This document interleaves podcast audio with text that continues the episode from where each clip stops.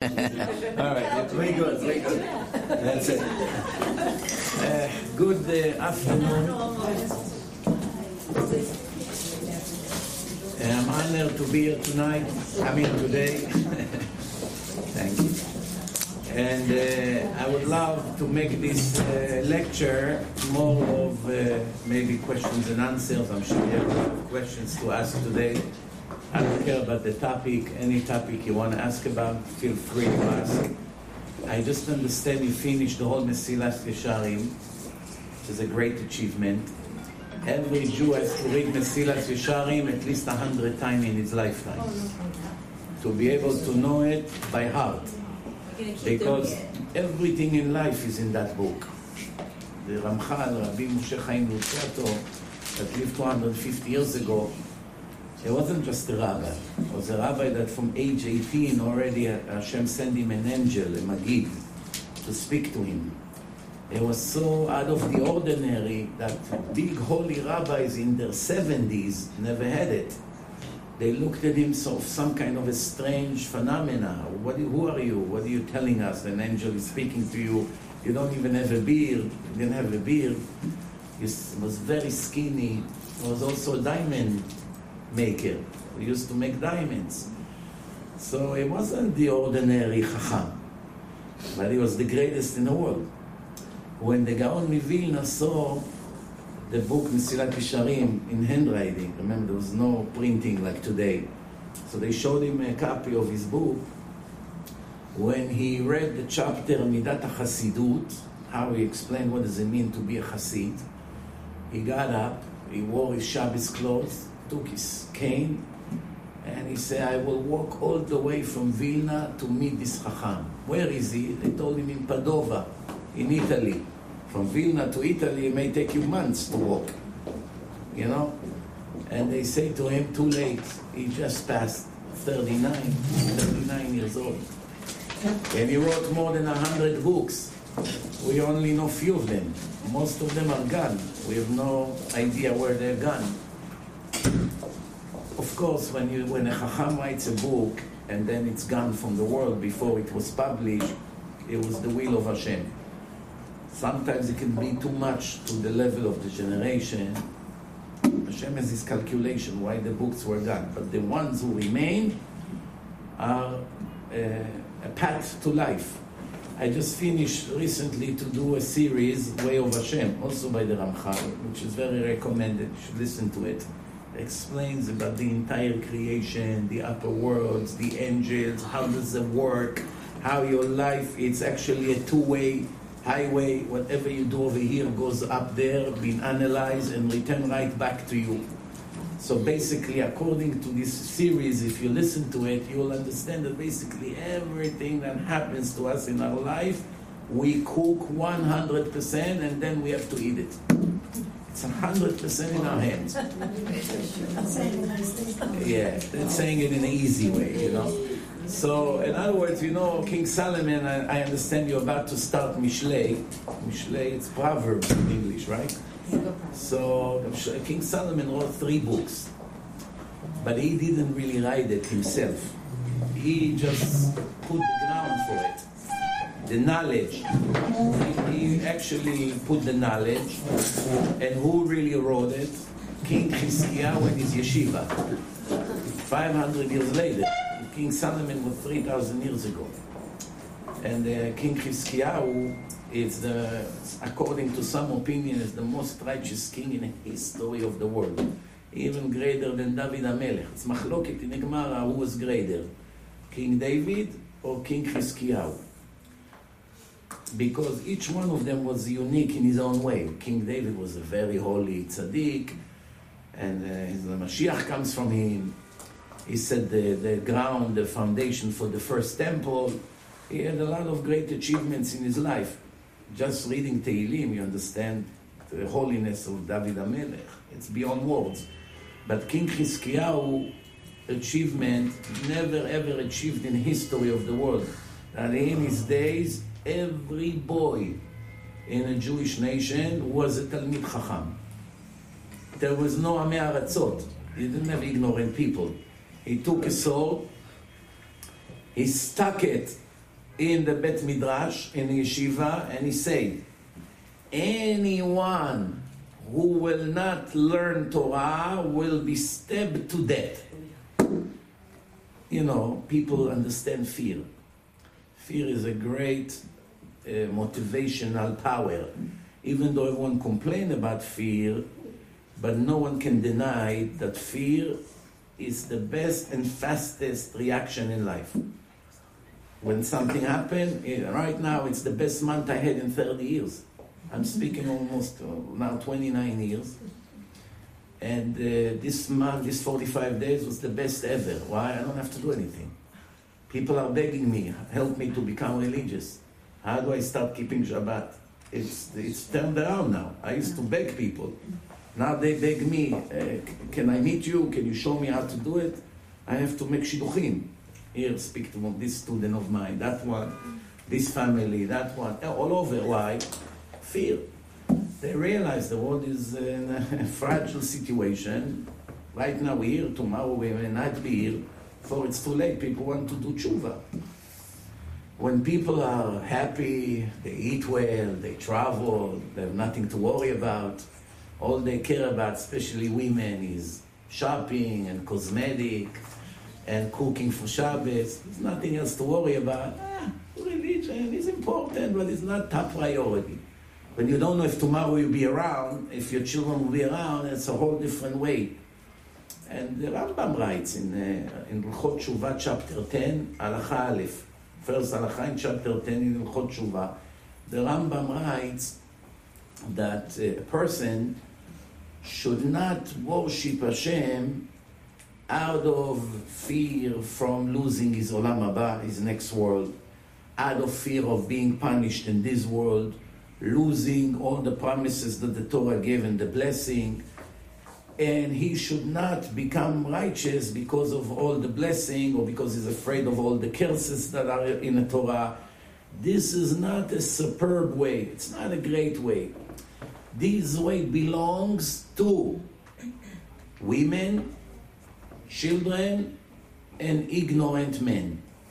There are three categories women, children, and ignorant men. What's mutual to these three groups? Why the Rambam put them as those are the people that should follow Hashem with fear. Fear. That's productive for women, for children, and for men that is not knowledgeable in Torah. Ame'aratzot, ignorant people. Why? Because they are not learning daily Torah all day. They never heard about your group. I'm talking general women. Usually women, busy, children. In the old days, remember, when these things were written 2,000 years ago, or 800 years ago, in the time of the Rambam, the life of a woman was a nightmare compared to today. Just try to imagine your day. You live in Flatbush, everything is pressing buttons, car, this, you start the car from the house. It's a whole different lifestyle. Try to imagine your life living in a cabin from wood with no electric, no heat. The floor is sand. Put some rug from wool from the sheep.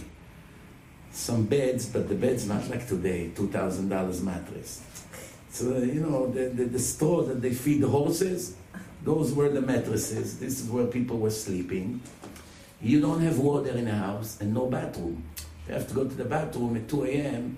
You have to go cover yourself with a blanket, some, some forest in between the trees, 2 a.m., freezing wind, snakes, scorpion, foxes in the middle of the night, coyotes, and you have to go to the bathroom. And you know what? Excuse my language, there's no tissues.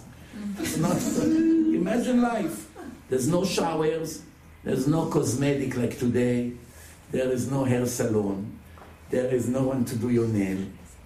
It's a whole different life. You have to raise 15 kids in this environment. You have to go bring water from the well. You have to do laundry with your hands. There is no dryer. You have to hang the, the laundry. Then you have to bring it. Sometimes it falls, it gets wet. You have to redo it. You have to go to the lake again to do it. You have to cook, but you don't have a $5,000 uh, Viking uh, oven, microwave. What do you cook? You have to bring pieces of wood, make a hole in the ground, throw it in, put some oil in it, light the fire 50 times until the fire starts, and then you have a big primitive bowl like this, you put it in, and some oil, and you begin to cook, and you have to wait for your husband to slaughter the goat, remove the skin, take off the head, clean all the inside, cut the meat. By the time you make a meal, you become 70 years old from the agony. This was life. So women obviously didn't have time to be Talmidei Chachamim, to come here, make notes, to press on a button, listen on YouTube. It was a different life. Women basically knew nothing. Most of them didn't even know how to read and write. Until, uh, what's her name, was Sarah Schenirer started Bet Yaakov, no women got any education in the world, Jews and non-Jews. Women did not go to school. You know, there is an halacha, if you want to marry a girl, check who her brothers are. You want to go on a shidduch, you're Bachur Yeshiva, 21, 22, they're offering you a girl now. You want to know if the girl is good? Check who her brothers are. If they are Bnei Torah, they go to good yeshiva, see them with the Gemara, black hats, watch their eyes, down phone. Ah, very impressive family. Grab her. But if the Heifer brothers, no Torah, no nothing, all they care about is real estate, cars, vacation, this, they dress like goyim you know, tons of gel, ponytail. I don't have to tell you what kind of guys we're talking about. Stay away from this girl. Is that fair? That's prejudicing. That's, excuse my language, it's totally avil. It's not fair. Today doesn't apply, don't worry. Why? Back then, the only way that the girl will be a kosher girl if she has a kosher brothers because they come home with the Gemara, they sit and learn. There's nothing else to do. There's no Xbox. There is no cars to drive around, no basketball court, no gym, none of this nonsense. So a guy comes home 5, 6, 10 a.m., a p.m., what is he going to do? He sits home and learns what he learns with a, with a Rebbe in cheder. The girls are listening to Torah in the house.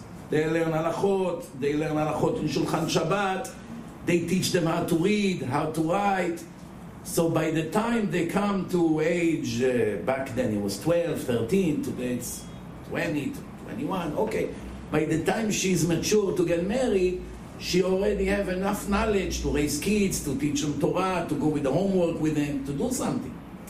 So if she has uh, brothers that are Bnei Torah, grab her, because she's probably a very righteous girl. She had good teachers in the house. And if her brothers work in the field, or shepherds, they don't learn, they themselves don't know how to read and write, like many people used to be. What is she gonna be? She's, she's gonna be a mother, she doesn't know anything, she can't read, she can't even read Tehillim, she can't daven. What kind of a girl you want? Today, Baruch Hashem, with the help of the yeshivas for girls and seminaries, some girls are much bigger Talmidei Chachamim than guys. Some girls go in the shidduch, and they say to me, I'm sorry, this guy is an insult to my intelligence. So why? So I know Gemara more than him. I mean, from what I learned, I know Tanakh, I know Halachot. He doesn't know Halachot. He doesn't know what to make bracha first, this, that. I see that is Amaretz. So what is in yeshiva for a few years? I'm sorry, Rabbi. I, try, I promise you I know more Torah than him. A girl like this, if she has bad brothers, she has to suffer? No, she's great nothing to do with the brothers today. So here is an example of halacha who used to be relevant, but now when girls go to school, they're not depend on their brothers. Therefore, you don't have to check who the brothers are. Of course, you prefer that the girls come from a good family, obviously. But she, her level of righteousness is not depending on the level of her brothers. So there's an argument now, who was greater, King David or King Chizkiyahu? King Chizkiyahu stuck the sword in a Bet Midrash and say anyone who will not learn Torah will be stepped to death. According to the Torah, if someone is Amaharitz, he doesn't want to learn Torah. Leave me alone, Abba. I'm, I don't like Torah. Leave me alone. I don't want to learn. I want to work. Take me to the business. I'm a good salesman. Someone like that deserve a death penalty? No. It doesn't Is according to the Torah. Time of Sanhedrin, someone refused to come to learn Torah. Okay, he's an Amaharetz. Everyone knows he's ignorant. But there is no death penalty for someone like that. Mechalel Shabbos is death penalty. Idol, worship idols is death penalty. All kinds of sins in the Torah, unfortunately, uh, murdering, it's death penalty. But not to be a Talmid Chacham, there's no death penalty. So how all of a sudden the king come and take a sword? Anyone who will not learn Torah, I'll chop his head off. What's going on here? The answer is the king is above the law. Just like here, the president can go above the Congress or to veto something or anything like that. Or the president in Israel can pardon uh, uh people in jail for life, he can release them. There, there, has to be an authority that is above the court. Sanhedrin is a court of 71 Chachamim. Sometimes some prophets were there, but the king is above them. The king can make a decree on his own now. He say, you know what, there are too many thieves. I don't like it people starting to steal. We didn't have that before. So I'm announcing the next thief will catch, I'll chop his head off. People get scared. Nobody wants to die. The Torah doesn't say to kill thieves. They have to pay double. They stole a thousand, they have to pay two thousand and go home. It's an extreme difference between uh, paying double to getting killed. But if I see now there are thousands of thieves in the last month in the land, it becomes a pandemic. I want to stop it. People are not afraid. What works? Only fear. So I announce anyone who will steal next time and we catch him, he'll be dead right away. That's it. He can do it. Same thing over here. King Chizkiah also, people are not serious in learning Torah he decided, I'll make sure every boy in a Jewish nation will be a Talmid Chacham. It's not going to be Amei Aratzot over here. So anyone who will be caught not learning Torah will be put to death. And everybody had to learn Torah. The Gemara say every six years old boy was already a Talmid Chacham. Six years old. I mean, yes, six years old on those days, it's not six years old of today. You see, your grandmothers in Syria, they got married 11, 12, 13. 16, 17 was already an old lady. It was a different world. Same thing in Iran, same thing in Lebanon, same thing in Iraq, same thing in Morocco, and even in Ashkenaz. This is the way it used to be. Today, a girl that get married before 18, it would look very strange. Come on, she's a little baby. Ma, ma, you rush her to get married.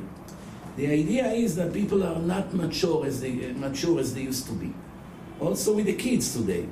A kid bar mitzvah today is ready to be a man, to be a tzaddik. He may know Torah, he may know some Gemara, Mishnayot, but he's not mature. But few generations ago, 13 was already a father. Was already, you know, married. He was expecting any, any minute a baby. People were much more mature. Because remember, they didn't have the nonsense of today in their life. They raised them different. They made them very mature. You go to Africa, they're still in a very primitive world. Kids are 16, already like 40 here. Even in Israel, when, when guys go to the army, by the time they finish the army, 21, they are 10 times more mature than American kids here. You can see from the conversation. Why? Because they have no choice. They must be, become mature. Otherwise, you know, the country will not survive. So, Rabotai, the Rambam writes in Ilchot, Tshuva, chapter 10, first halacha, that women and children and men that is ignorant, meaning in Torah, the way to make them follow Hashem and to be righteous, it's with fear. If you do it, you'll get a reward. If you don't do it, you'll be, you get a punishment. Right away, everyone say, come on, but that's not a great way to service Hashem. Everything is reward and punishment. What is this, a business? So the Rambam says that uh, a person should not really service, follow Hashem, worship Hashem out of fear or because of the reward because he's afraid to lose his Olam Haba, or because he wants Olam Haba, because he's afraid to get the curses of the Torah in his life, or because he wants to get the blessing of the Torah. This is a low level. That's the level of women, children, and Amei Aratzot. Why? because they don't learn Torah. If they would learn Torah 10, 15 hours a day, like Bachur Yeshivot, they wouldn't need fear. They wouldn't need to calculate. They would already be in heaven in this world, going uh, out of their mind from love to Hashem. Because the Torah is so sweet, it's so unbelievable and makes the soul so happy. Pikudei Hashem Samchelev. So when you're in the highest level of attachment to Hashem, you need to worry about what, if I'll do this and that, Hashem is going to punish me. No, you're way above it. But people that don't learn Torah, what language they understand? You take a little child. If you daven good, I'll give you ice cream. He davens good. He say, if you give me ice cream, I daven good again. No, this time no ice cream. He doesn't want to daven. Why? That's the language he understands. Four years old, six years old. So what do we learn from here? Today, today, take all the men in the world, anywhere you want, America, Israel, Europe, anywhere you want. If you take a thousand men, religious men, religious men, I'm not talking about secular men, put a thousand men in a line, how many of them, according to the Torah, is considered to be a chacham, talmid chacham? How many out of a thousand? If we lucky, one. I was going to say that. One. One out of a thousand.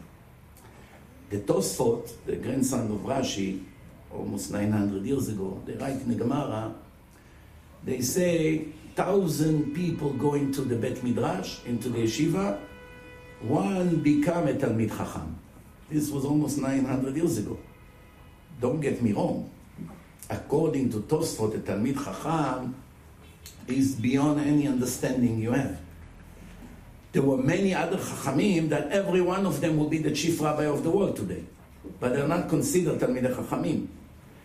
Talmid Chacham means that any question you ask him, in any topic, there are tens of thousands of topics, and each topic is extremely complicated. You can learn months to understand the whole sugya. Every question you ask, immediately he knows right away what to do, what not to do. Every halacha, every gemara, every Rashi, every Tosfot, every argument between the Chachamim, he knows all the shitot, in conversion, in nida, Sfaradim, Ashkenazim, Temanim, everything. Right away. Without telling, give me three days, I'll look in the books. Maybe I'll find the answer. That's not a Talmid Chacham. How many like this live in the world? You had Rav Ovadia Yosef, Rav Ben Zion Abba Shaul, Rav Wosner, Rav Chaim Kanievsky. Yeah, you can count on two or, five hands how many like this we have in, our- in our generation. Those are considered Talmidei Chachamim. Everyone else is considered Am Haaretz or partially Am Haaretz. But in, in comparison to the generation, they look like such big chachamim, you know, chacham, chacham, chacham. This chacham couldn't serve tea in a yeshiva of the Rambam. To get to serve tea, you would have to pass some tests that will allow you to even enter the yeshiva. You know, I want to tell you something. The Gaon Mivilna, you heard about him? The Gaon Mivilna was not just a chacham. It was beyond any understanding. He wrote the Torah in reverse. 304,805 letters in reverse. I cannot write my cell phone number in reverse. It's 10 digits. it would take me a minute to figure it out. The whole Torah in reverse. His brain was some kind of a mega computer. And he learned all his life non-stop. Maximum an hour and a half per 24 hours he was asleep, but not straight. Half an hour, half an hour, half an... That was his life. After 50 years, he didn't see his sister. Finally, she found him. 50 years! He didn't see her sister. Last time he saw her, she was a little girl. And now she's an older lady. He got up for less than a minute. I'm so happy you're alive. How was your life? Everything good? I'm great. I wish you all the best. I bless you. We will meet in Olam Haba. There's no time to waste. Goodbye. Imagine now you meet your, si- your sister, came from Syria after 50 years. Wow, what a party will be in a community. Ah, David Shiru and all the Chazanim and all the Chachamim come to give speeches. One week of food. Ah, the whole community is, uh, you know, rocking here. Ma, wow, we finally, uh, my sister finally came after 50 years. Yeah, they didn't have time. Right away, so they asked the student, Rav Chaim Mivolozhin, They asked him, uh, Rabbi, your Rebbe, the Gaon Mivilna, if he lived in the time of the Gemara, in the time of the Tanaim, the time of the Amoraim, would he be considered as something special? now remember, this is his Rebbe who he admired the most in the world. He said to them, uh, absolutely not. He would not count at all as anything. Somebody like this, with such a brain, in the time of the Tanaim, which read Rabbi Akiva, Rabbi Shimon Bar Yochai, Rabbi Yochanan, he would not count as anything in their time. Maybe, maybe, few times he say, maybe, maybe, maybe, he would be able to get accepted to the yeshiva of the Ramban, which was 750 years ago, 500 years before the time of the Gaon Vilna. Meaning, even not, I can't even promise that the Ramban would accept him to his yeshiva. Gaon. Now, I promise you one thing. If you take all the rabbis in the world and put them on a scale on one side, and you put the Gaon Vilna on the other side, is greater than all of them combined. And he maybe would not make it to the yeshiva of the Ramban. So imagine who was the Ramban and the Ramban would not make it to the yeshiva of Rabbi Akiva. So imagine who was Rabbi Akiva. Do you get the understand who are these names that you? What does that mean for our future? It means for our future that. Okay, it's a very good question what you asked. Your question was answered by the Ari Kadosh. You heard about it? I went to his synagogue, yeah. Very good.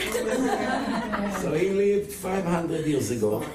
The Ari Kadosh.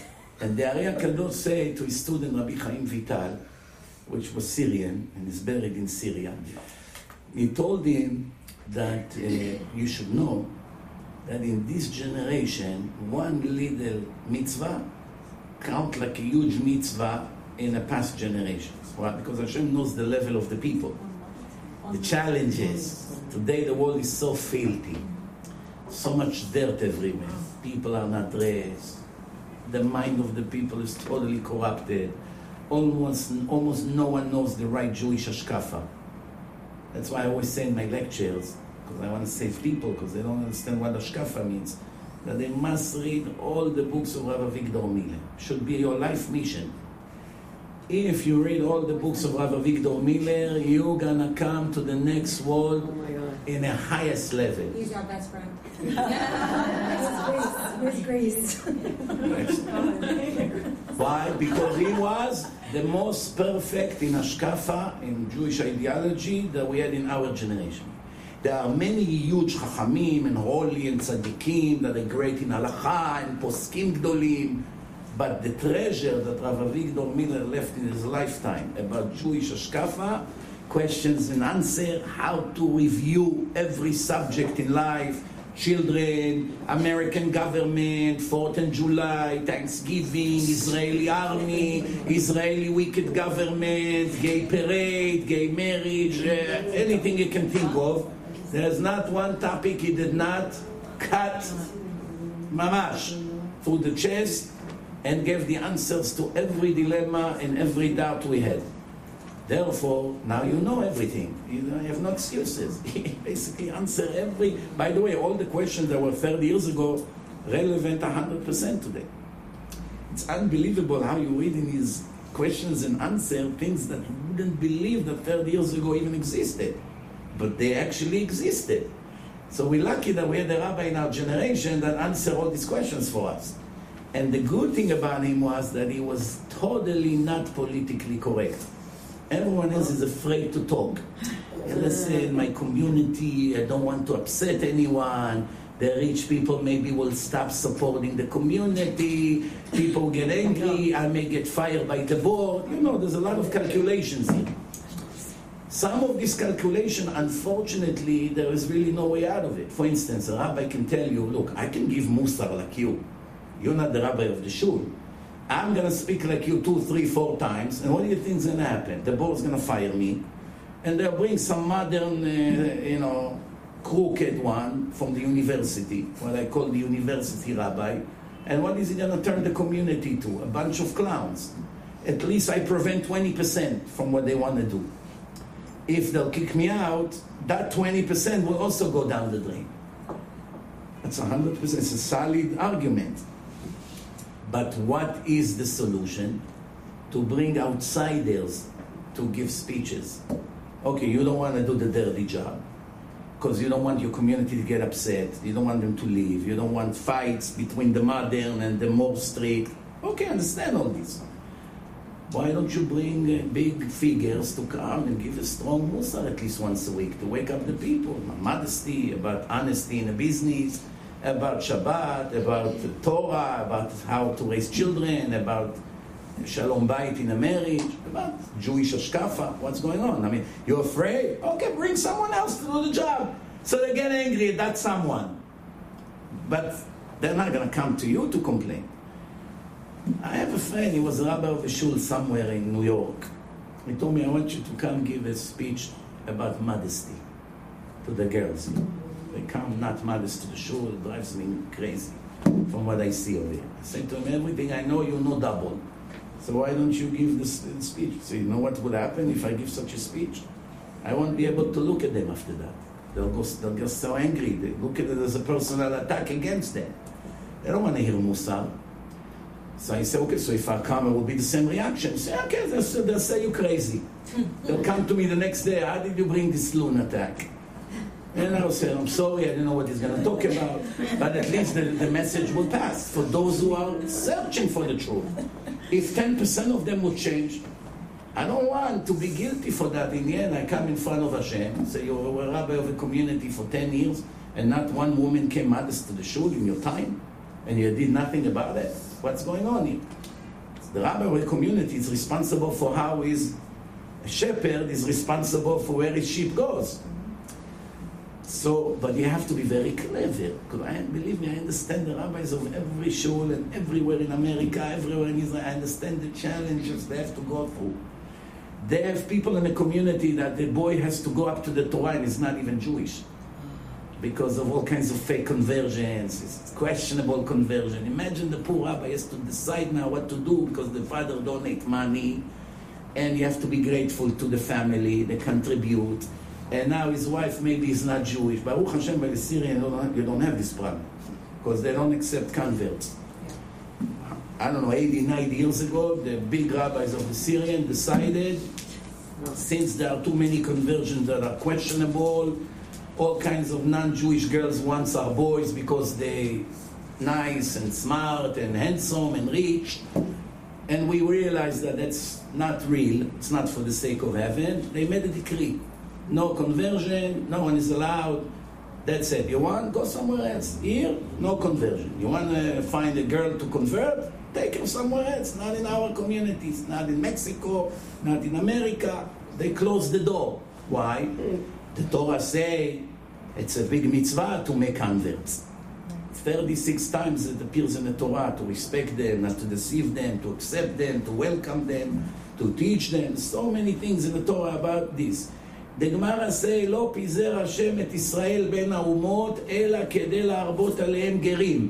One of the reasons Hashem scattered the Jews in all the nations is to show the world about God and Judaism that many of these goyim would convert to Judaism. So you see that Hashem is happy that the goyim convert. But that's only if everything works perfectly. Once you begin to see that it becomes maschara business, you don't know anymore who's Jewish and who's not, forget about it. You have to make a fence, you don't accept, and that's what saved basically the community. Without that decree, probably wouldn't be the community today. It would be a whole mess. Some communities, you know, like for instance, people that came to Israel from certain countries, you don't know about any one of them if he's Jewish or not. You don't know, there's no way to know. Why? They got mixed, no one was keeping track and who's Jewish and who's not. They don't know anymore. Now imagine you're a rabbi of a shul, they bring you some boy, you have to give him aliyah for the Torah, make him bar mitzvah, and there's 80% chance he's not even Jewish. And you have to be diplomatic. What are you going to tell the father? Your kid is a goy. It's very hard to be today, you know. Sometimes you have to go comfort the family of a big rasha. That according to the Torah, you're not allowed to see shiva on him. But you have to be the rabbi of the shul, you have to be politically correct. It's, believe me, it's an impossible mission. Impossible mission. But we try as much as we can. There's no, no chance to succeed 100%. No chance. Rav Avigdor Miller, he said, the rabbis of Brooklyn loves me very much. Do you know why? He asked, he had a small shul. Someone like that should have a shul 50,000 people. It's a legend. No one in the world is so interesting like him. No one. But he had very small shul. And he made a joke about it. Sad joke. He said, the rabbis of Brooklyn loves me very much. Every time I give my weekly Musar speech, half of my congregation get up and leave. They move to other, more modern places. Why? They don't want to hear the truth. They don't want to hear about modesty. They don't want to hear about Torah. They don't want to hear about donations. They don't want to hear about these things. They don't want. They want to live their way. When I come and just push it to their face, they can handle the truth, so they run away. when you announce that a comedian will come to the community, how many people come? A Thousand people. Sushi, Chinese, sponsors are waiting online to give checks. If you will announce that Rav Avigdor Miller, if he was alive, will come to the community, well, today, Baruch Hashem, maybe more, but back in his time, 35 people would show up. The biggest legend in the world, 30, 40 people. Some comedian Amaretz who doesn't even know how to read and write. A thousand people come, clap, share the video. Why? People wants to hear the truth? No, they want to hear jokes. They also want to hear how great they are. Everyone wants to hear how great he is, but what happens if he's not great? It's false compliments. Do you want to live in illusion, or you want to know exactly where you stand in the eyes of Hashem? You know those who comes and say Hashem loves you? Hashem loves all Jews. There's nothing to worry about. If you only know how much Hashem loves you. What about this statement? What do you think about it? You buy it or no? Yes. Yes. You buy it? Yes. You, everyone, in- Yes. Mm-hmm. everyone agree with that? Yeah. Women, oh. ha- women have to a little. Oh, oh. All, all, all of you contradict the Rambam. Who knows better, me, you, or the Rambam? The Rambam is the top authority in Jewish halacha. 90% of Shulchan Aruch, is like the Rambam. So he doesn't love us? Of course not. some he does, some he doesn't. Does he love me? Does Hashem love Bernie Sanders? No. Ah, I ask, No. does Hashem love all Jews? The lefty? Does he love Bernie Sanders? Yeah. Bernie Does he Sanders love Yair Lapid? He would love him. Does he love Avigdor Mil, Avigdor, uh, uh, uh, what's his name, the Russian one, Lieberman? Does he love this kind of people wants to burn the Torah? If you give them a torch and tell them to burn the Torah, for free they'll do it, with no hesitation. Does he love this kind of Jews? Does he love all the liberals who demonstrate right now for the Hamas in Tel Aviv?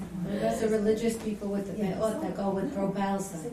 Here is a perfect example. These idiots, these fools, wicked traders. Not Satmar. No, no, no, not They have Satmar. to make their own concepts. Don't make that mistake. Satmar is Satmar and Neturei Karta is a complete different thing. Satmar, the Rebbe from Satmar just spoke against them. What is it? What? Neturei Karta in Aramaic means the keepers of the land. These people, they hate the Zionist government. They hate communism. They hate what the wicked Israeli government from the time of Herzl.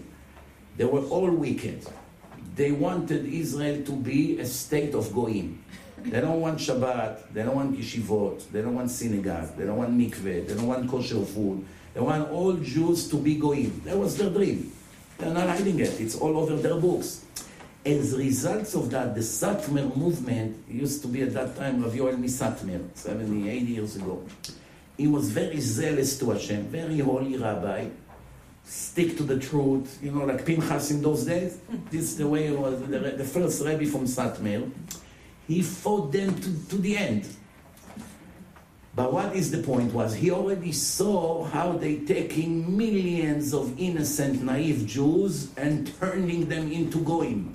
In the way they think, in the way they behave, in the way they dress, in what they teach the kids in school, 100% goyim. Because he saw what, what Holocaust, spiritual Holocaust, they're going to bring to the Jewish nation, he fought those Zionists to the maximum of his ability. The problem now is that we are already three generations later. It's a whole different world now. There's really no more Zionist. The Israeli government, all these Reshaim that hates the Torah, they are wicked, but they're not Zionist. They don't even know what Zionism means. None of them read one book about Zionism. They don't know about the plans of all these Zionists 100 years ago. They don't know what Zionism is. Ask every guy in Tel Aviv, every Rasha that hates the Torah, can you define Zionism? He has no idea what it is. He just hates religion. That's the way they raise him. So going back to, so what's Neturei Karta? Neturei Karta also hated, but they went one step further, which was a huge mistake. They lost everything. They say, since we hate the Zionists so much and they're so wicked and they murder so many Jewish souls and turn them all to Mechalelei Shabbat, we should support Iran, Hamas, Arafat, people that fight them and kill them. How many Pe- of, of, them are there? a few hundreds, I believe, in the whole world, a few hundreds of them. So that's already stupid. There's one thing you hate the Reshaim that wants to promote Chilulei Shabbat and gay parades and all kinds of horrible education to the Jewish kids. Okay, you do not, you don't have to accept such behavior. But to go and hug Iran and to, to say Kaddish for Arafat and to stand in Manhattan with flags, show the world that you support Iran and support Hamas, you're going to be out of your mind. So I want to tell you a secret that not, not, that many people knows. They get millions of dollars from Iran. It's not already, it's not only ideology. They hate Israel, they hate the Israeli army, they hate Zionism, but they get millions of dollars from Iran. When the Israeli went into the office of Yasser Arafat in Shimon, they found tons of canceled checks that he wrote to Neturei Karta. Thousands of dollars, lots of money, I don't know, tens of dollars. They show all the checks that he was giving them. So when you hate a state, and the enemy of that state give you millions of dollars to stand with their flags on the streets of Manhattan, don't be surprised why they do it. But there are muktzeh now everywhere. No shul let them in. They can daven anywhere. If they come to Satmar, they throw them out. Anywhere, in Antwerp, in here, everywhere they go, they don't let them in. That's it. They target them as, as traders. So they have to make their own minyanim. One of them, they burned his house in Monsey, like 15 years ago. A week later, the house was back there. Iran sent a million dollars, he built him over. Yeah, they have nothing to be afraid of. They get a lot. You know what PR it is for Iran and for Hamas to show you that people that looks Hasidish are demonstrating for the Palestinian. I don't have to tell you the PR here. So, Rabotai. All of you contradicted the Rambam, but I'm sure you didn't understand my question. There are people that Hashem loves, Jews and non-Jews, and there are people that Hashem hates. And everyone will tell you otherwise is misleading you. It's written in the Torah, so many places. For instance, you say Asher Yoshve Betecha when you daven. What do you say? Shomer Hashem et kol oavav ve'et kol harishayim yashmit. If Hashem loves them, why to destroy them? You say it three times a day, or two times a day, or one time a day. But you say it at least once a day, no? For years. What do you just announce? Hashem will keep and guard all his, thank you, all his lovers, and will destroy all the wicked. Why? If Hashem loves every Jew, why should he destroy them? Why? Because they are wicked. We are not talking about a tinok shenishba. You know this expression? So that's us. So that, that's us. Sorry. Thank you for clarifying. We all have because yeshiva that's what we education. think. רגע, רגע, רגע, רגע. תינוק- תינוק שנשבע is someone that grew up 100% like a goy. I don't know, in Siberia, in some kibbutz, in uh, Minnesota, in the middle of nowhere. His parents did not put him in yeshiva. He doesn't even know anything about God, about Torah, about Shabbat. About, some of them don't, do not even, they were not even circumcised. Some Russian Jews, they don't know anything from their life. People like these are not criminals. They're considered to be anusim. You can even count them as one of the ten in a minyan. Even they are mechalelei Shabbat, they eat pork, they eat cheeseburger, they eat on Yom Kippur, because they grew up like goyim and they have no idea, never heard in their life about Torah. If you need 10th person, you just tell them, whenever you hear everyone say Amen, answer Amen. But for instance, the Prime Minister of Israel, you cannot count him in a minyan. If you have nine people, you cannot take out the Torah. He needs Mechalel Shabbat, and he knows very well there is a God, he knows there is such a thing Torah, and he knows there is such a thing Shabbat. He heard about it 50,000 times. But he chose to eat lobsters in London in front of the camera. That's Rasha Merusha. That's not an innocent Shenishba. They know exactly, Rashi said, there are three things that makes you not a Shenishba. One, you understand the world has a creator. Every fool understand that.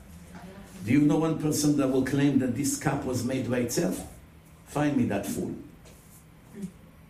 Besides the professors in Harvard that say that the world was made from a random explosion, hmm. like they believe it. Of course, nobody believes this nonsense. But even that cup that cost one cent, everybody knows it was designed by someone. Look at the parallel lines. Something like this can never happen from a random explosion. Where the material came from? How did he know to sh- shape up together in such a symmetric way? Come on. Let's not be that stupid.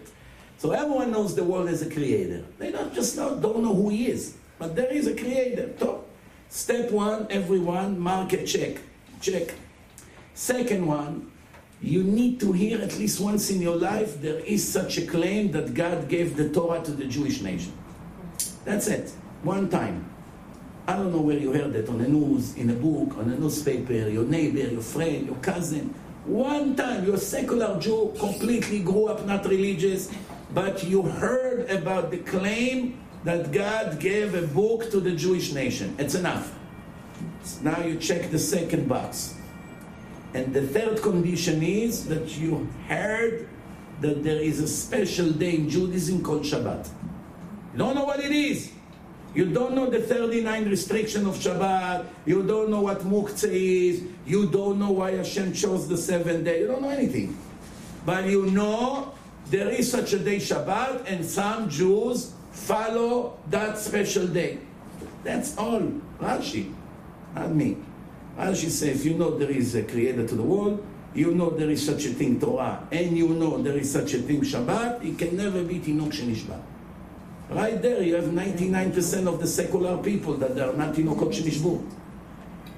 If you may say, but it's not fair, they're not like us. We got Jewish education, we went to yeshiva, our grandparents were religious, we had some connection. They didn't have connection. So what? You have more than a million Baalei Tshuva who didn't have any connection. You know how many people became religious in the last 30 years?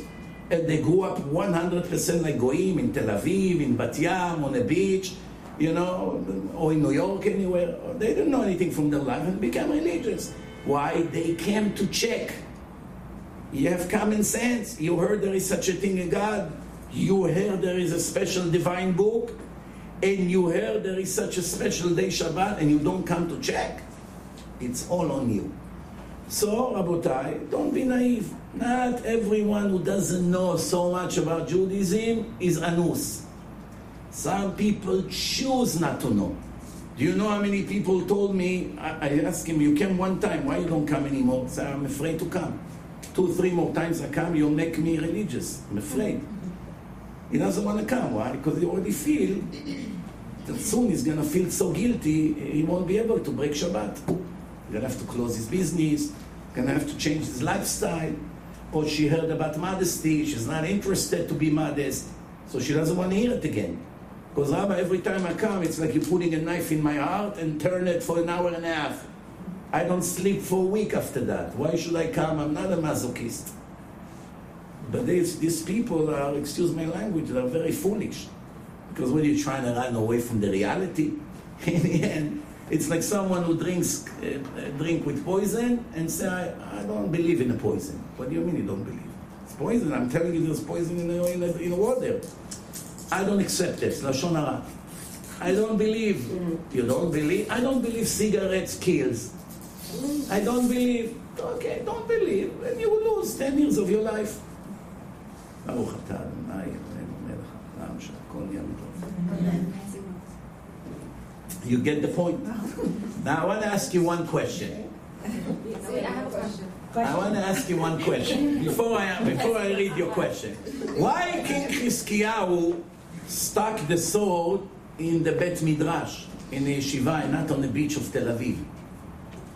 He should have gone to where the wicked people are, not to where the righteous people are.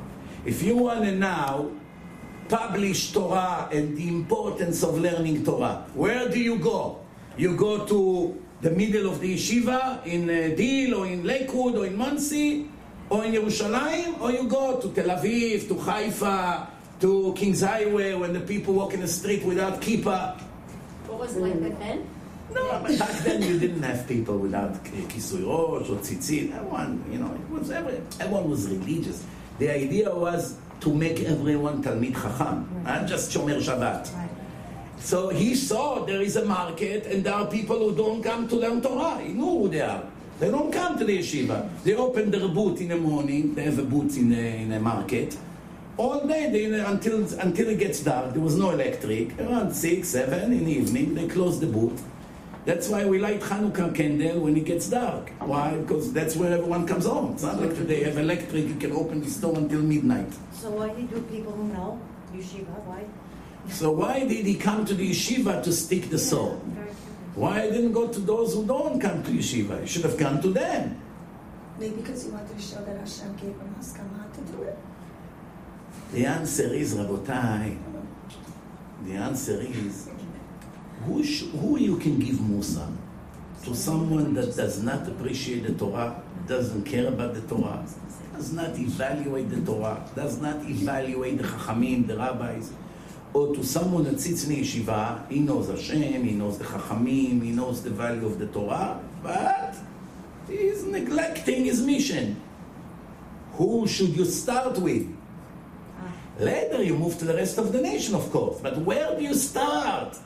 When the general of the army has to rebuke the army, who does he start with? With all the generals, with the top pilots, with the people that the army needs the most, not with the driver and the person who sell wafers to the soldiers or the cook that make omelets. How much you can make them greater?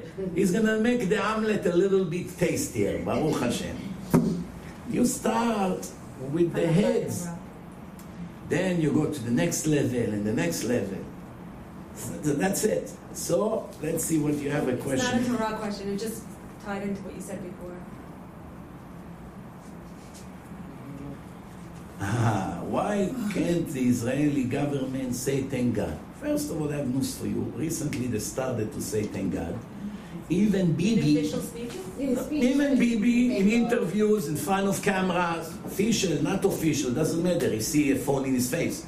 People are filming, and he goes right away viral, viral on WhatsApp. He said, "We will win. Bezrat Hashem, we will win." He's a believer. He knows there is a God. And uh, you know how many times people come to me, I want you to speak to my cousin, to my friend. Who are they? He claims he's an atheist. Do you buy this scam? Do you think the world has one atheist? There's no atheist person in the world. Those people who come to me and say I'm an atheist, after a minute they ask me, where was God in the Holocaust? Ah, so there. Just a minute ago you said there's no God, and now you're asking where was he in the Holocaust? Okay, so now you have you have criticism against that God, but you acknowledge his existence. If you criticize someone, you acknowledge his power. if you didn't acknowledge he exists, who you criticizing? The air? No, Rabbi, there's definitely heretics. Heretics is one different thing. Heretics means I'm challenging the, the principles. I'm challenging the principles. But to, to say there is no creator to the world, you don't have one person in the world who believes in it. If you don't trust me, go to Sloan Kettering for a visit. Take with you one religious man with a black hat and walk there in a hallway and see what happened. I did it. Every guy over there ran to me. Rabbi, Rabbi, can you come bless my father? Go in. I'm Jewish. Yeah, I know. You're man of God. Come make a pray for my father, for my mother. In the hospitals, everyone is very religious. Also, when you go to the war, one general now said two weeks ago, he said in his speech, when we go to the war, to the war, we are all extremely religious. The question that I have for this general, with all due respect, you should have been much more religious when you come back from the war. Mm. Not just when you go to the war. But when he goes to the war, is the fear.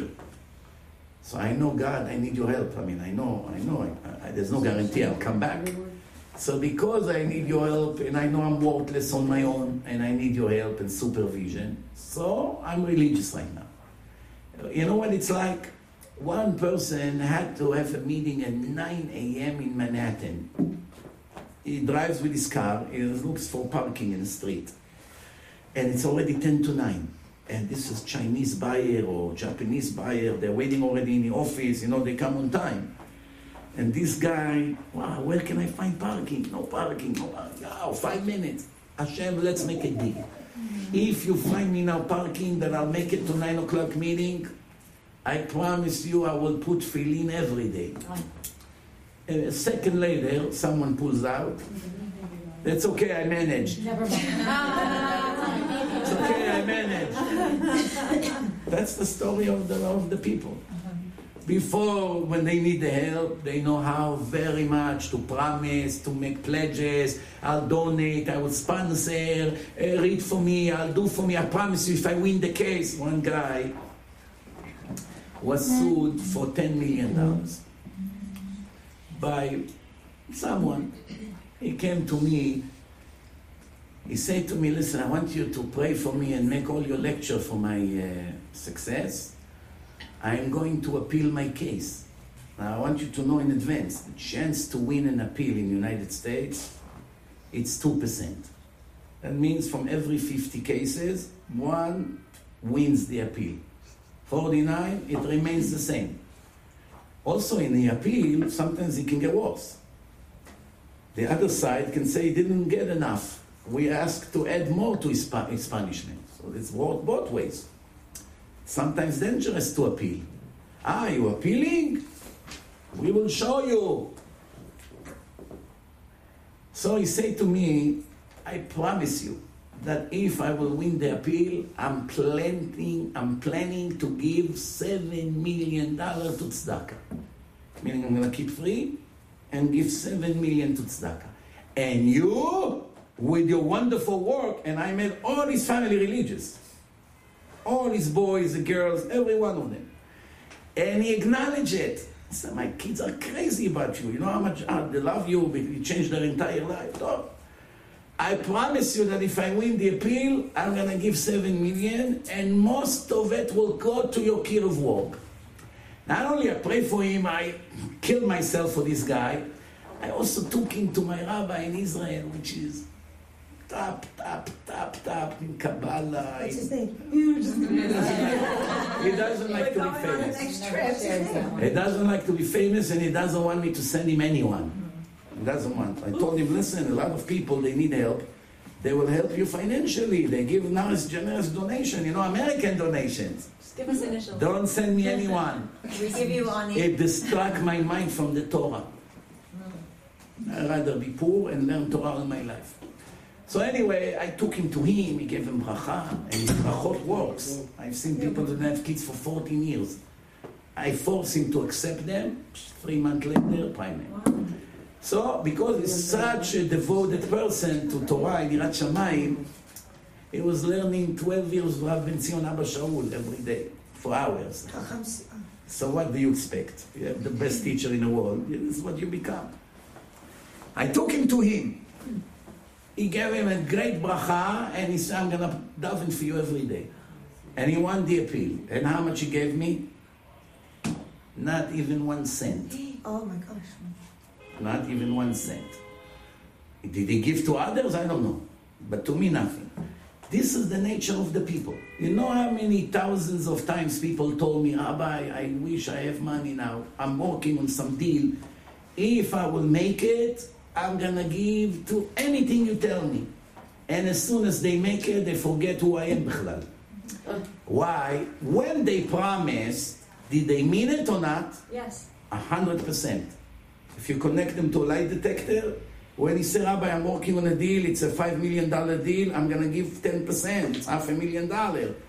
I commit to your of work. Once they come, they do the deal, they ignore, they're not even talking to you. They forgot like you even spoke. Why is it? When they actually made the promise, they 100% meant it. Because they didn't have Yetzer Hara because they didn't have the money. It's not actual. There was no resistance. The real Jew wants to give to save souls. The real Jew wants to make people religious, wants to make Hashem happy, wants to spread Torah everywhere. That's the real Jew. But the Satan is like a leech. No, why? Why you give? You can buy yourself another vacation home with this money. Why are you so naive? Why you give? Satan. But the Satan doesn't do it before the money comes to his hand. Only once it's become actual, the Satan jump and begin to drive him crazy. This is the way it is. How that they cheated? No, they really meant it. That's why I always smile. When they day if I'm gonna make money, you just tell me where to send. I'm laughing. I've been in that movie for 30 years. you know, my uncle, Alav Shalom, he was working in a company that sell refrigerators. Israeli company. It's called Amcor. Did you ever hear about it? Amcor. They're already no longer alive. התגדל והתקדש מרבה מילים. Amcor, they, my uncle was working there about 30 or 40 years. Now, just before he retired, he has two months for his retirement, he came to Rav Ben Zion Abba Shaul, and he said to him, Rabbi, I'm getting uh, retirement money in two months. The money that I'm going to get will be enough to buy an apartment in a city of Ramle. Ramle is not one of the greatest places. There's a lot of Arabs there, Jews and Arabs. It's not such a rich place, you know, an average. The money he's going to get, it's enough to buy a full apartment, no mortgage. But if I would like to buy an apartment in Jerusalem, it's exactly double on the price. So the money I'm going to get will be for half of the apartment. The rest, I'm going to have to take a mortgage. But I will be retired. I won't have any more salary. What should I do? Should I move to a very religious neighborhood in Jerusalem? The family of Baalei Tshuva. Or I should buy an apartment in Ramle with no mortgage. Rav Ben Zion say to him, come back to me when you have the money in your hand. Mm. My uncle almost dropped dead. מה? כבוד הרב, what, you see I'm not getting the money? What, they're gonna trick me? Because they know that Rav Ben Zion Abba Shaul has Ruach HaKodesh. מה? The, he got so nervous. I worked 40 years. This is the, the, the retirement of my life. Maybe they're not planning to give me the money. He got so nervous. He said, no, no, relax. You'll get the money. So my uncle was a wise guy. So he said to him, if that's the case, what difference does it make if you give me an answer now or in two months from now? So that'd be the same question and the same answer. Half an apartment in Jerusalem and commit to a mortgage with no income or an apartment in Ramle without a mortgage. Yes or no? That's it, no? You know when he answered him? You'll never guess. You'll never guess. From here you understand what does it mean, a holy chacham. He said to him, right now it's a hypothetical question. It's not reality yet. When you will have the money in your hand, it will become an actual question. Halacha lemaaseh. That's when Hashem will show me what to answer you. Right now it's a general question. It's not relevant. I cannot give you an answer for you. The answer for you will be this way, and for this guy, a different answer. So right now, I can answer generally speaking what's better, but it doesn't mean that it's good for you. But when you come to me with the money, then I will see what Hashem shows me. Meaning, you see that he had Ruach HaKodesh. Otherwise, he would answer him and finish. What was the answer in the end? What, what would you guess? The, the one that was not the rent. What should he do? Should he get an apartment in Yerushalayim and still have half of it mortgage? No. Or should he buy a full apartment in Ramle with no commitment, monthly commitment? What was the answer? Jerusalem. Mm-hmm. You see, all of you are rabbis. Baruch Hashem. The answer was an apartment in Yerushalayim. And that answer saved him. Because now all his family became so religious. Ah, tzaddikim. Ah, what they would be in Ramle. You know the difference. You live in a very religious neighborhood. The quality of the children compared to a very modern place is nothing to compare. If you're still not convinced about what I just said, I will urge you to do an experiment. Go anywhere in the world, any city you want in the world where Jews live there. Ask the people over there, what are my options as far as davening in Minyan, in Shul? They will give you a few shuls. That synagogue, that synagogue, this one. Any synagogue they'll give you that it's not the yeshiva, go over there and see how people pray. And then go to the yeshiva of that town and see how people pray. Nothing to compare, it's like two different religions. Here, three minutes, five minutes, people with smartphone, ah, short sleeves, that, nobody has hats. Right away, they want to go already quickly, the chazan, it's like a Ferrari. Hey, give, give us the time to breathe. We're in a rush. Time is money. Come to the yeshiva, everyone with jackets, hats, תפילת שמונה עשרה, 10 minutes, silence, no phone is ringing, no one touch a phone. Everyone standing in front of Hashem, shaking with respect. What is the difference between those Jews to those Jews? The answer, the Torah. When you're inside Torah, you're in love with Hashem, you feel it. The obstacle between us and Hashem are removed temporarily, as long as we learn.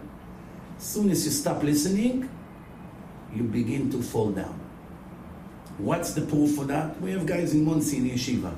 Four months they learned from morning to night. Monsey, clean place, clean environment, no internet, no people, no pritzut on the street. As soon as there is Ben Azmanim, they come back here to Queens Highway or to Main Street in Queens. A week later, you find them in the street, already a whole different person. One week? That's it. You drop 60% in your spiritual level, of course.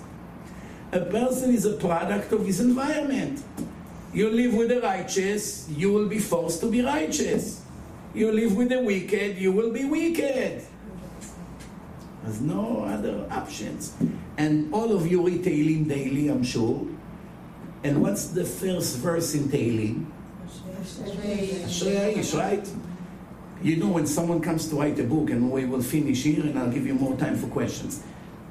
When I come to write a book, I have to make sure that the first few pages of my book are killers to attract the attention of the readers. If it will be boring, the first three, four pages will be boring. What people will do? Waste of time.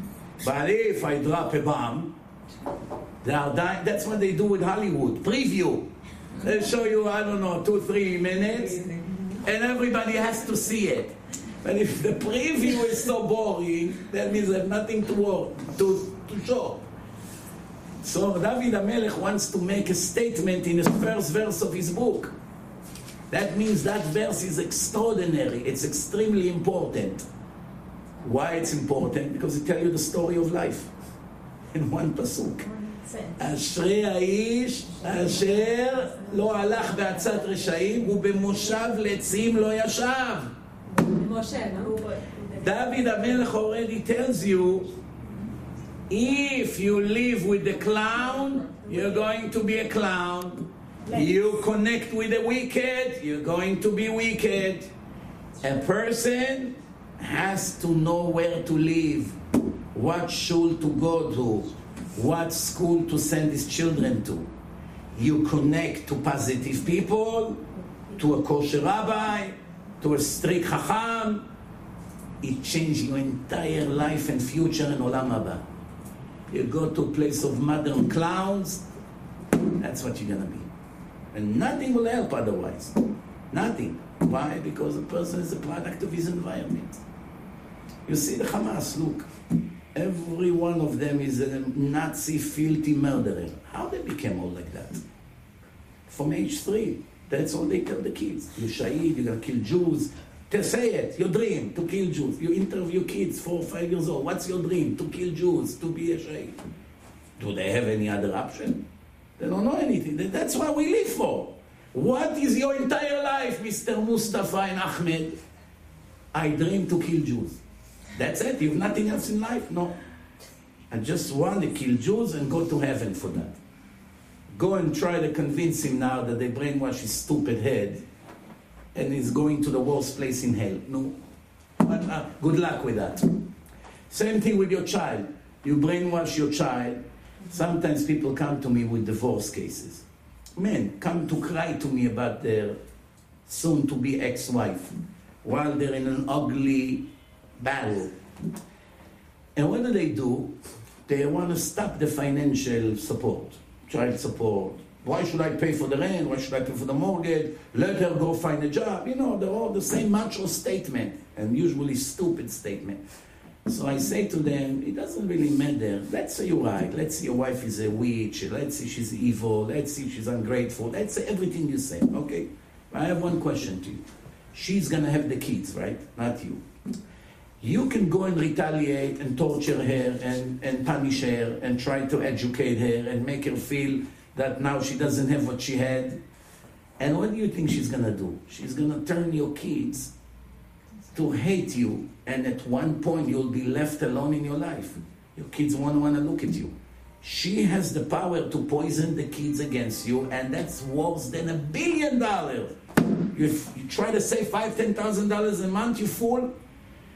Do you know how much you will be willing to pay to reconnect with your kids? Everything you have. For one hug from your son or your daughter, they, your kids will hate you. Even if you're right, assuming you're right, you're 100% right, she's the bad one, she's evil, she's ungrateful, she's lazy, she's everything. Needless to say, when most of the cases is the other way around. It's people just don't appreciate what they have. But the idea is that, you know, in Israel once they had a commercial. בכביש אל תהיה צודק, תהיה חכם on the highway, on the road, don't be right, be smart. You have the right to go first, but some crazy egomaniac is about to cut you off. Stop. Let him go first. If not, you'll be both dead. No, I have to go first. You go first and you'll be dead. But I had the right. Now you have to go to court, lawyers, lawsuits. Yes, you can be right and be dead. You can be right and lose your legs. You can be right and be in hospital six months. Or pay a million dollars for lawyers. Why get yourself into such a situation? Any questions? Oh, a lot. We, So wait, Rabbi, Yeah. I love what you said. Uh, one night you said, and it ties into this class, you said, pray for the Chayalim that not only uh, that they can have the strength to save their life, but pray that they uh, they keep Shabbat. They do tshuva, a hundred percent. Right, they do Teshuvah. So it was a little bit like a. li- You know, in some of the synagogues, they do Mi Sheberach Lachayalim, right? Not every synagogue does it because some synagogues are very strict. They don't want to do anything for the Zionist state. They don't want anything to do with this authority of non, non-religious people. But I say, you don't have to agree with their lifestyle. You don't have to support their sins, whatever they do, but you have to be grateful. Someone is risking your life for you to sleep at night, for your children to be able to go to school, no matter who they are, and you completely disagree with their ideology and their lifestyle, gratitude you must have. So now you have to bless them that they stay alive and they won't get injured, not just for them, for your own good. Because if God forbid they all die, you'll be next. So, but we have a contradiction here. On one hand, we have to be very grateful. We cannot be ungrateful. Judaism is all about gratitude. On the other hand, we are not allowed to support any wicked activity. Any. Not Chilulei Shabbat, not eating, not kosher, not soldiers, female that dress not modest. We're not allowed to support it. By blessing and praying for them, it shows that we show support and we agree to their lifestyle. So what do we do? I found an easy way out. Mm-hmm. We are blessing you, and we are starting by blessing you that you should become Baalei Tshuva. And plus, Hashem will give you all the best in the world. Uh, I'm, I'm wishing you all the best. But I don't want you to be a millionaire that you use the money against Hashem. I don't want you to be healthy and beautiful that you use your beauty to commit sins against Hashem. For that, I don't sign. So I bless you to be beautiful and smart and strong and healthy in order for you to be righteous. And if you be righteous, you won't even need my blessing. You have the blessing of Hashem. More questions. Yeah, Mashiach questions. Yes. So, so you, so you, when you pray B'chayalim, you pray that it become Balei Hashem. You add one more sentence. Ve'ezrat Hashem yachzeru b'tshuva shlema. That's it. Very easy. Repeat that. What is it? ובעזרת השם יחזרו בתשובה שלמה. They will do full tshuva. They're all saying now that they're going to wear tefillin every day from now on. You know what I just said 10 minutes Yeah, exactly. You go to the war, everyone wants tzitzit and tefillin. of course. So we Mashiach. learned this morning about Mashiach, about Shabtai, and how it was all false and fake. Shabtai tzvi. So how do we know today who will be Mashiach? First of all, now no one is Mashiach. So there's no Yes. mistakes. No one is When Mashiach comes, first he will have to be a big Chacham. And he will be, he have to be from the family of David HaMelech. And it won't be from today to tomorrow. There will be a period of time that we will see that is the Mashiach. Now the Rambam brings six conditions what the Mashiach will do in the world.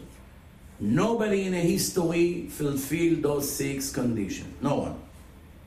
One of the conditions is that they will be alive, that they will come to Israel, that they will gather all the Jews from all exile to Israel, that he will build Bet HaMikdash, that he will take revenge against all the anti-Semite enemies of Israel. Do you know any rabbi in history that did that, or prophet? No one did it. No one gathered all the Jews into Israel, you know. So any claim that he's Mashiach, he's Mashiach, usually it's all false.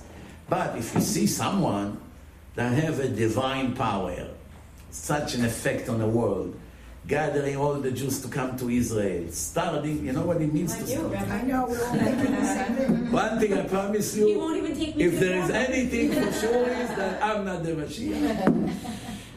Mashiach also have to be in the family of David HaMelech. So for instance, if he's a Cohen or Levi, it cannot be Mashiach. Oh, Rabbi Cohen, you they're going to be the Mashiach. I can't. I'm not from the family of David HaMelech. I'm the family of Moshe and Aaron. Not- you understand? So some people, you know already, they can be Mashiach. But one thing we do know that once someone will become Mashiach, it will be very obvious because you can see someone with a divine effect. Hashem is mamash um, making him act. It's like Ruach Hashem goes into him. One of the things that you should know that once a person die, you know for sure he wasn't a Mashiach. Maybe he had the potential to be, because we see in the Gemara that Bar Kochva, even Rabbi Akiva thought he's a Mashiach. Such a soldier, such a warrior. Right, then he came back and And no, and then when he died, immediately Rabbi Akiva said that he was mistaken. And that's when they changed his name from Bar Kochva to Bar Koziva. Koziva comes from the word Kazav. Kazav in Arabic, Kadab, a liar, uh, mean a deceiver. But it also comes from the word Achzava, disappointment. Meaning you disappointed us. We were sure that you the Mashiach, and in the end you were another wicked person. Aren't we not supposed to give nicknames? Oh, look at you. No. Yeah, of No, that's not a nickname. That's just the title of what happened once he died. He died. That's it. I mean, you, you in the end, you deceived us. Uh, by the way, you know the, the Oh, Torah. The Torah gives a lot of nicknames to a lot of wicked people. The Torah speaks very negative against wicked people, against Paro, against other Rishonim. Torah. The Tanakh, the, the, the prophets, they spoke against Yerovam, against many other Rishaim. It's written clearly. Even King Solomon, King Solomon, that built the Bet HaMikdash, it's written in, in the end of his life, Vayas ara b'nei Hashem. He, in the end, did bad things in the eyes of Hashem. Why? The women turned his heart away from Hashem. Why did you have to write such a comment on such a holy person? Yeah, nobody had to know about it. Shove it under the rug. Be politically correct. Why Lashon Hara about Shlomo HaMelech? Because Hashem is real. It's true. It's not uh, fake Torah. You know, in Islam, will you ever see a word against Muhammad? You find one religious Muslim that will dare to say one bad word against Muhammad? Never. Why? Because it's all fake. It's nothing divine there. You find any religious Christian that will say one word against against J.C. Penney? One word.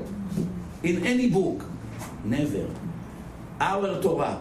אברהם אבינו, לשון הרע בעלים, יצחק, לשון הרע, יעקב, לשון הרע, דינה, לשון הרע, יוסף, לשון הרע, דוד המלך, לשון הרע, שלמה, לשון הרע. Every holy person in history, the Torah is full of לשון הרע them. Everything negative they did, the Torah right away, highlight. David HaMelech and Bathsheba. Why do you have to tell us such a story? It's an embarrassing thing. And the Talmud criticize unbelievably. Why? Because that's a real religion. There's no lies. It's 100% what happened. holy people was, was so imperfect. What should we say about us? Oh, so that's in relates to what she asked before. The Ari Kadosh told his student Rabbi Chaim Vital, we are in a much lower level. So that's why when we do something positive now, it counts like a lot more in past generations. So because we live in such a world and because we live in such a generation, Hashem judge us in relates to in relation to the rest of the world, to the to the, the way the world is. That's why Noah, they said Noah was ish tzaddik in his days. When everyone was Rasha, compared to them was a big tzaddik. But But compared to Avraham, it wouldn't be anything special. Also, when uh, Elisha came to the to the woman to stay in the attic, she was the star of the place, a real Rebbetzin, and everyone admired her. But when he came, people saw compared to him, she's nothing. So she said to him, "Why did you come here? To show God all my sins? What do you mean? He didn't see your sins before?" Until I was alone here, I was the most righteous in town. My sins were nothing compared to my spiritual level. But when you came, the real man of God, I look like a monkey compared to you. So you see, there is such a thing to compare between two people. In comparison to this tzaddik, I'm a rasha. But in comparison to Bernie Sanders, I'm Gdol Ador. It depends who you. Same thing. Someone come to you. Excuse me, Mr. Cohen. Are you a wealthy man? No. The next day, Mr. Cohen, are you a wealthy man? Very. Make up your mind. What? You won the lottery overnight? No. I have the same amount of money I had yesterday. So why yesterday you say you're poor and today you say you're rich? He said because I compare myself yesterday to uh, Mayor Bloomberg that have 30 billion dollars. I only have 10 million dollars. I'm a beggar compared to him, homeless. What's 10 million and 30 billion? Now I compare myself to an Avrech Kollel who makes a thousand dollars a month and have zero balance in all his accounts. If he has more than one account. Compared to him, I'm a millionaire. Compared to Trump, I'm nothing. Compared, it's all depends who you compare yourself to. Are you a chacham? Compared to whom? Compared to, you know, a beginner that came to yeshiva? Yes. Compared to Chacham Ovadia, I'm nothing. Do you understand? Every definition is subject to an argument. Are you healthy? Yes. Or no? Depend who you're comparing me to. There's always much more healthy people. Are you handsome? Depend. Compared to whom? Are you pretty? Depend. If you compare me to Sarah Imenu, I'm a monkey. If you compare me to other pretty women, I'm very pretty. Do you get the point or no? The Gemara said that all women look like monkeys compared to Chava. Hashem designed their beauty manually. It wasn't an act of nature. No, Chava Imenu. Hashem gave Adam Arishon a wife. What do you expect the wife to look like? Can you imagine higher pre- uh, beauty? No, If Hashem designed, Hashem is the artist. perfect. It means that any beauty we saw in our life, imagine a lot higher than that. Because it's the hand of Hashem. He doesn't do 90% job. Hashem comes to do something. And that's what the Gemara talks about, about some women, uh, Sarah, when they went to Mitzrayim, the, the, Egypt, the Egyptian fainted. Immediately they grabbed her to take her to the king. I want to tell you, you know, the women in those days, they were so modest, it wasn't easy to, to, to, to, to acknowledge their beauty. A woman dressed with tent, she covers from head to toe, everything is covered, there was no makeup like today, not all these artificial things. So it's, it's much harder to acknowledge it. You know, when uh, Rivka, she was also very pretty, and she came to see Yitzchak, she asked, who is this man? Said, this is, my, this is Adoni, meaning the son of my master is also my master. And Yisrael said, it's my master. What did she do? She fell. ותכס עצמה בצעיף. She had a scarf, immediately she covered her face. You're going on a date, what are you covering your face? You want to impress your future husband with your beauty. Modesty was such a natural thing that if a woman comes to see a man, immediately she covers her beauty, not like today.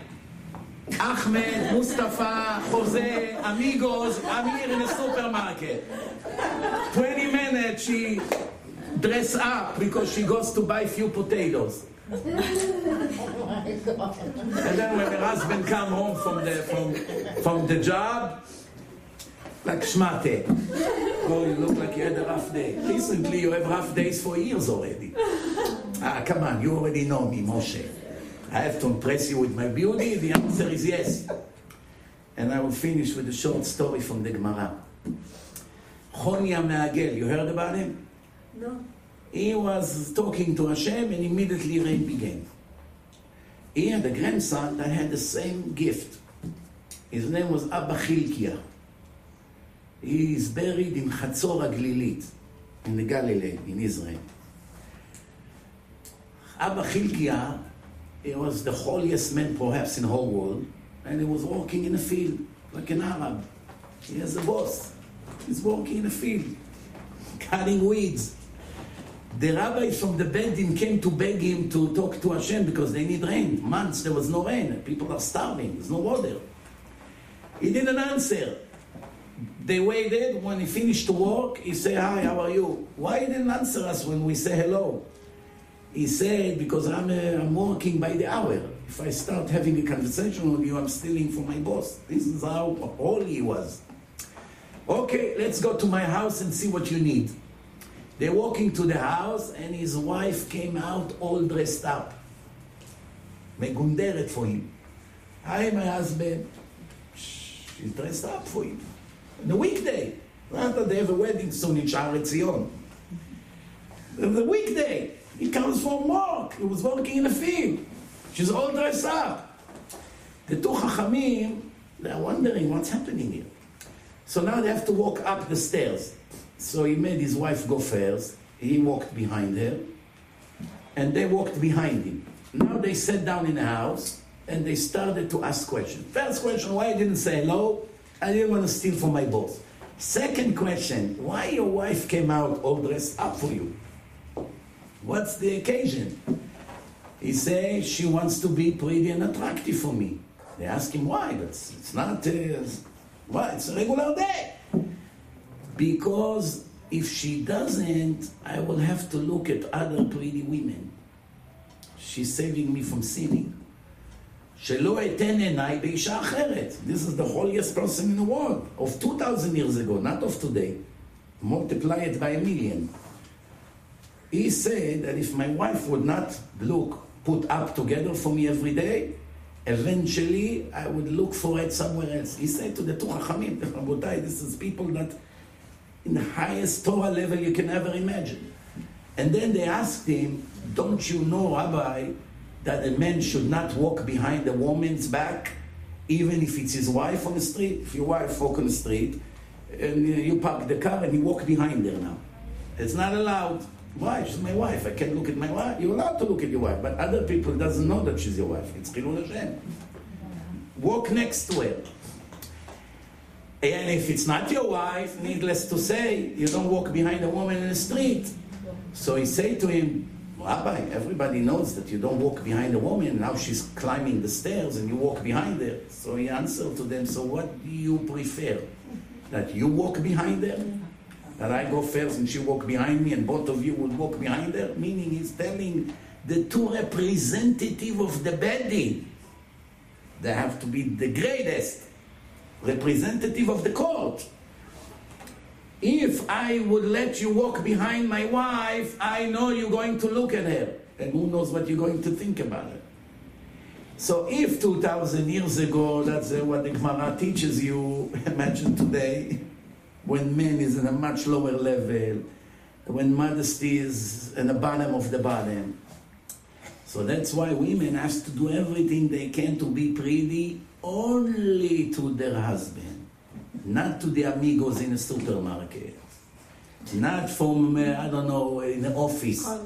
You know, there's one guy, he became Baal Tshuva in Israel, and there is a woman, Chilonit, in the office. She comes totally not modest.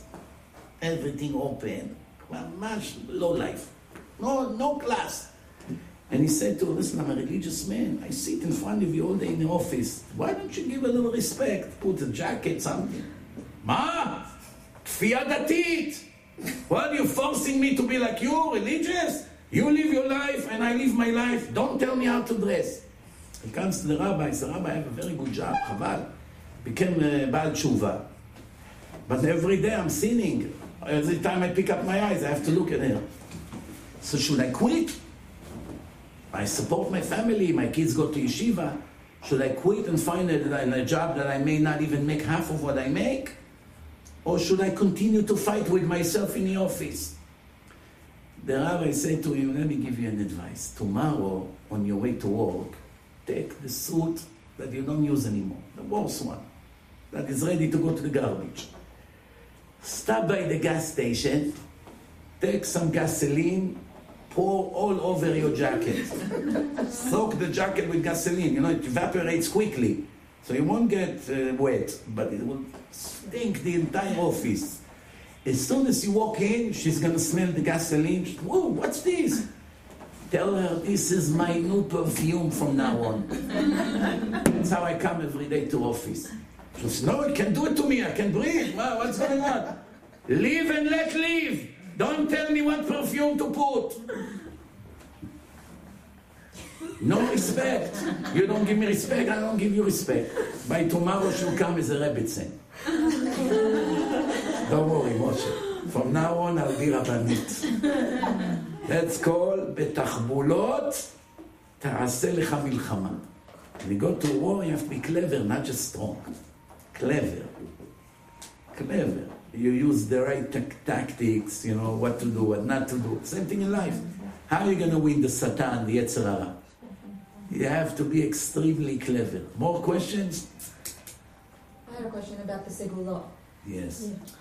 You know, when they tell us to either read these three chapters and somebody will get pregnant, or read this book and somebody will get married. You're like 13, 13 times. And Yes, Ulot helps a little bit. It's not the main Where do they thing. It's not the main thing in Torah. The main thing in Torah is to be righteous, to daven to Hashem, to count on Hashem, to cry to Hashem, to beg Hashem, to have confidence in Hashem.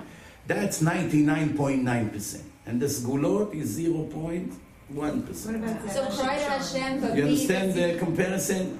So you ask, you ask me, I don't do any Sgulot. What? What'd you say? If you ask me, you don't do it. I don't do any Sgulot. And when people send me videos of Sgulot to publish on my WhatsApp groups, I hardly ever publish. I don't waste because people can accept X amount of videos. You can't send every hour a video. They're gonna go out, uh, get out of the group. So I try to send two, three videos in 24 hours. I'm not gonna waste the opportunity by giving some segula. No. Things that are solid and, and uh, primary, I will publish. Things that is secondary, not as important, I won't waste time on. But it cannot hurt. What about Zera Shimshon? Zera Shimshon is a very holy book. There's a lot of Kabbalistic sgulot, like I said. The sgulot is extra, it's good, it can help more. But first, let's be Don't fully drive yourself crazy righteous. Yeah, because you know what happened when the segula doesn't work?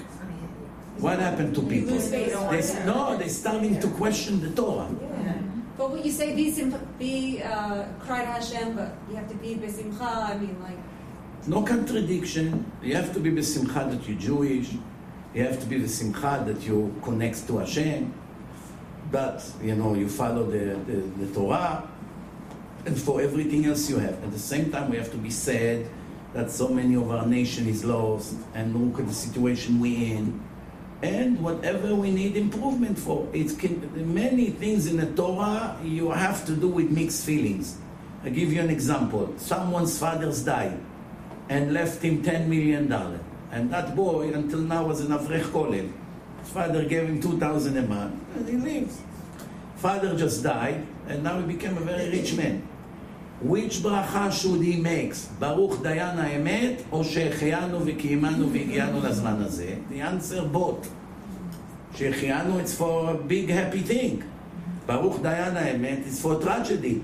How can he say two opposite things? No contradiction.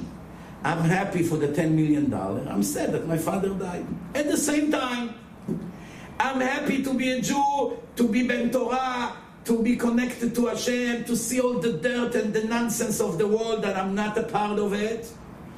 I'm sad that I'm not enough chacham and, uh, and this and that, whatever I need, you know, to improve. No contradiction. You can be besimcha, and at the same time with disappointment, I wish I could do better, I should do better. No contradiction. What about if you're very righteous, always praying, always studying Torah, but you don't, uh, but a person doesn't see the hand of Hashem in their life? You and see, if a person day. learns a lot of Torah and learns a lot of good Musar and Ashkafa book, it's impossible not to see the hand of Hashem. Because remember, the Ashkafa book and the Musar book educate you to pay attention to every tiny detail. I give you an example. I, 20 years ago, used to daven in a place called Vishnitz in Monsey. They have every 15 minutes minyan. Now, Baruch Hashem, they built the shul 10 years ago next to my home. I walk out, I walk into the shul. Before the shul was there, I had to drive there. Find parking, big headache. It's a lot of people there, thousands coming. They have a lot of classes, like uh, Bnei Yosef, similar, even bigger. Okay. So what happened? I sit over there, and my friend sit next to me with his son. Son was probably 11 years old, 10 years old. He said to me, "Do you have five dollars to lend me?" I check in my pocket.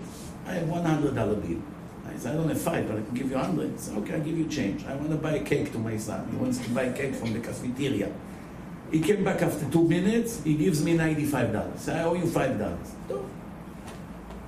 Weeks I didn't see him. I don't see him every day. Forgot about it completely. Now, after maybe two, three months, the guy from the yeshiva said to me, by any chance you go to Costco? I say, yes, to, today I'm going to Costco. Can I come with you? I have to buy stuff for the yeshiva, paper plates, cups. I say, yeah, you can come with me. It was around three something. I said to him, listen, uh, sunset is around 4.35.